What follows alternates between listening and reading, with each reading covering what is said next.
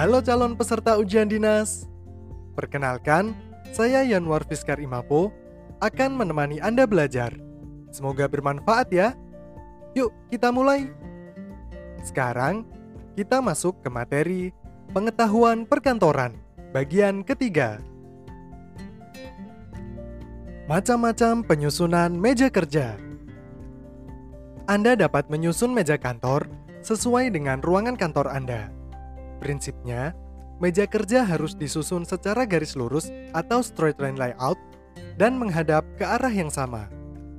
Akan tetapi, di dalam praktek, penyusunan harus memperhatikan arus penyelesaian pekerjaan. Beberapa variasi penyusunan meja kerja sebagai berikut. A. Garis lurus bergandengan, yaitu dua meja digandengkan secara berdekatan. Digunakan apabila ingin menghemat ruangan. B. Susunan bank masih tetap menggunakan prinsip garis lurus, akan tetapi susunan mejanya dibuat berkelompok yang terdiri atas masing-masing empat meja dan pegawainya duduk secara berpasangan. C. Susunan kelompok hampir sama dengan susunan bank, tetapi tempat duduk pegawai sedikit berbeda. Pada susunan ini, pegawai tidak saling berhadapan, tetapi saling menyamping. Susunan bank dan kelompok biasanya digunakan atas dasar pertimbangan-pertimbangan sebagai berikut: a. Pekerjaan yang ada harus dilakukan oleh kelompok pegawai secara bersama-sama agar pekerjaan itu selesai bersamaan. B ingin menghemat ruangan semaksimal mungkin.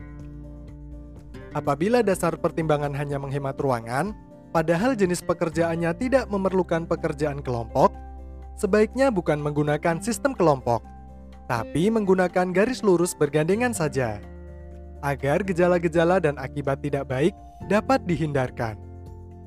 Keadaan ini dapat dilihat seperti pada gambar pada modul yang telah diberikan macam-macam penyusunan meja rapat.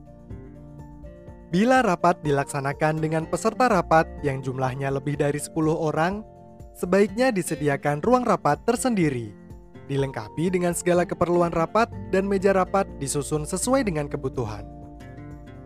Makin banyak peserta rapat, maka meja yang disediakan harus makin besar pula. Untuk mengatasi hal ini, sering digunakan cara yang lebih praktis, yaitu dibuat meja rapat yang kecil-kecil, misalnya ukuran 90 x 180 cm. Bila peserta rapat banyak, meja tersebut digandengkan satu sama lain hingga dapat praktis digunakan.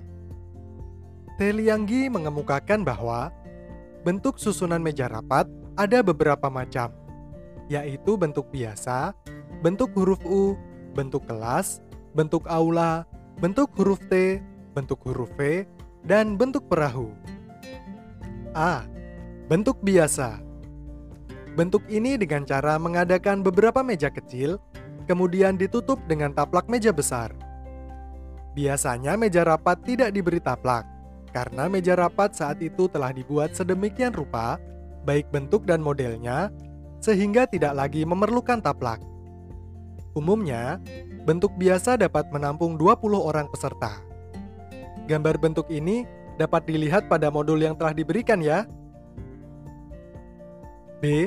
Bentuk huruf U.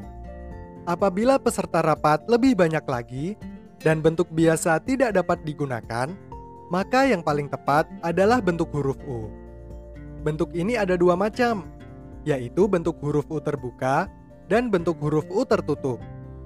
Bentuk huruf U tertutup adalah di mana meja pimpinan ditempatkan di arah bagian huruf U yang terbuka, tetapi tidak sampai menutup bagian tersebut. Sedangkan pada bentuk huruf U terbuka, pimpinan rapat biasa ditempatkan di bagian huruf U yang tidak terbuka. C. Bentuk kelas Meja rapat disusun menurut garis lurus seperti halnya kelas bagi anak sekolah. Akan tetapi, setiap meja diperuntukkan bagi lebih dari satu orang peserta, misalnya dua orang. Meja pimpinan ada di depan kelas. D. Bentuk aula. Apabila peserta rapat mencapai ratusan orang, meja rapat dapat dibuat dalam bentuk aula. yaitu berbentuk kelas tetapi menggunakan meja dan kursi dengan jumlah lebih banyak. Mejanya dapat disambung atau tidak. E. Bentuk huruf T. Bentuk huruf T adalah salah satu bentuk susunan meja rapat. Walaupun bentuk ini jarang digunakan, bentuk ini merupakan salah satu alternatif yang dapat digunakan apabila diperlukan. Cara penyusunannya seperti pada bentuk biasa dan bentuk huruf U yaitu dengan menyambungkan beberapa meja hingga membentuk huruf T. Pimpinan biasanya ditempatkan di atas huruf T. F. Bentuk huruf V. Seperti halnya huruf T, susunan meja rapat dengan huruf V jarang digunakan dan hanya merupakan salah satu alternatif yang mungkin digunakan bila diperlukan. Dan G. Bentuk perahu. Bentuk perahu merupakan kombinasi dari bentuk huruf V yaitu dua huruf V digabungkan secara berhadapan. Bentuk ini biasanya digunakan untuk meja diskusi, di mana yang bertindak sebagai pemimpin bebas memilih di mana ia akan duduk. Pedoman penentuan kebutuhan luas tempat kerja. Kantor merupakan tempat penanganan informasi. Oleh karena itu, agar seorang pegawai dapat melaksanakan tugasnya dengan baik, haruslah didukung oleh tempat kerja yang memadai. Dalam kaitan ini, besar kecilnya luas tempat kerja yang diperlukan bagi seorang pegawai dipengaruhi beberapa hal, yaitu A. Besar kecilnya meja kerja yang digunakan B. Jarak antara meja yang satu dan yang di belakangnya C. Lebar lorong yang digunakan, baik lorong utama maupun lorong biasa Lorong di antara baris meja yang satu dengan meja yang di sampingnya harus dibuat paling dekat 80 cm dan paling lebar 120 cm. Hal ini didasarkan pada penelitian bahwa lebar badan orang Indonesia normalnya adalah 60 cm dan tebal badan 40 cm. Dengan demikian, pada lorong yang lebarnya 80 cm, pegawai masih bisa berpapasan dengan cara memiringkan badan. Dan pada lorong yang lebarnya 120 cm, pegawai berpapasan dengan normal. Jarak antara meja yang satu dengan meja di belakangnya minimal 80 cm. Jarak ini didasarkan pada penelitian bahwa kursi untuk pegawai dengan ukuran 40 x 40 cm cukup memadai. Sehingga dengan jarak 80 cm, pegawai masih bisa berjalan miring di belakang kursinya.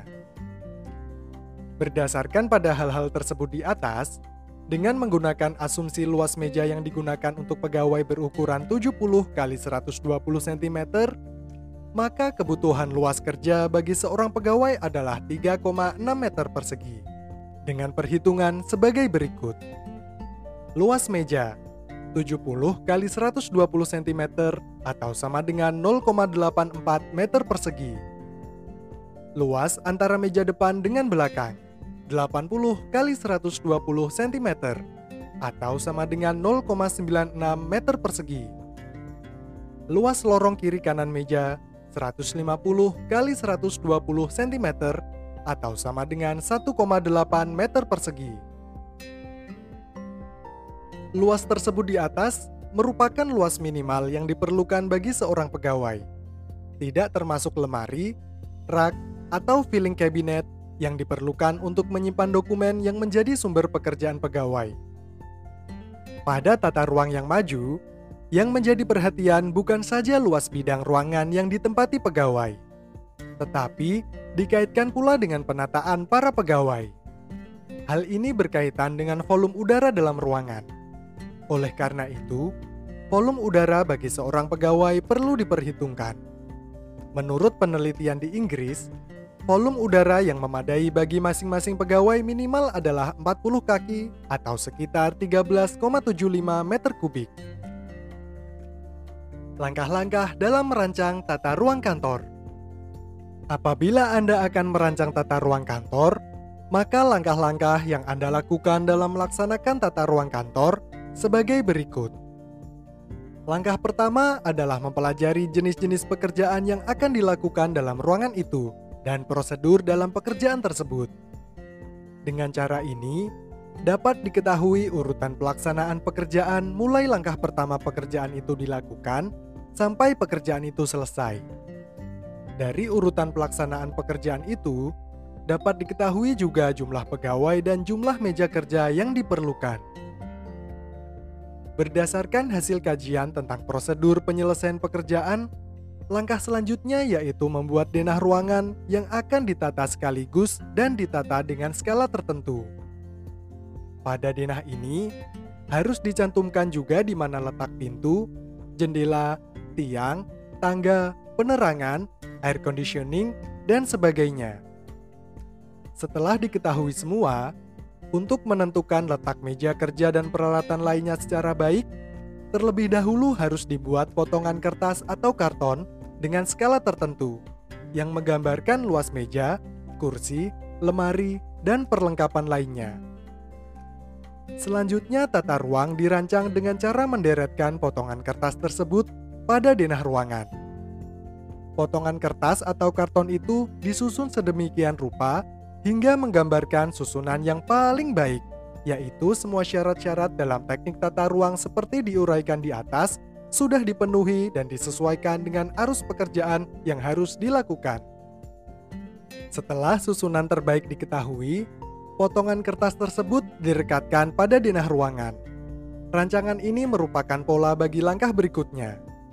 Selanjutnya, Anda menempatkan meja kerja dan peralatan lainnya, kemudian menempatkan peralatan tersebut dengan berpedoman pada rancangan atau pola yang sudah dibuat. Nah, demikian sesi belajar dengan saya. Jangan lupa beri penilaian ya di akhir sesi mata pelajaran ini Selanjutnya akan diteruskan oleh teman saya. Semoga sukses. Dadah.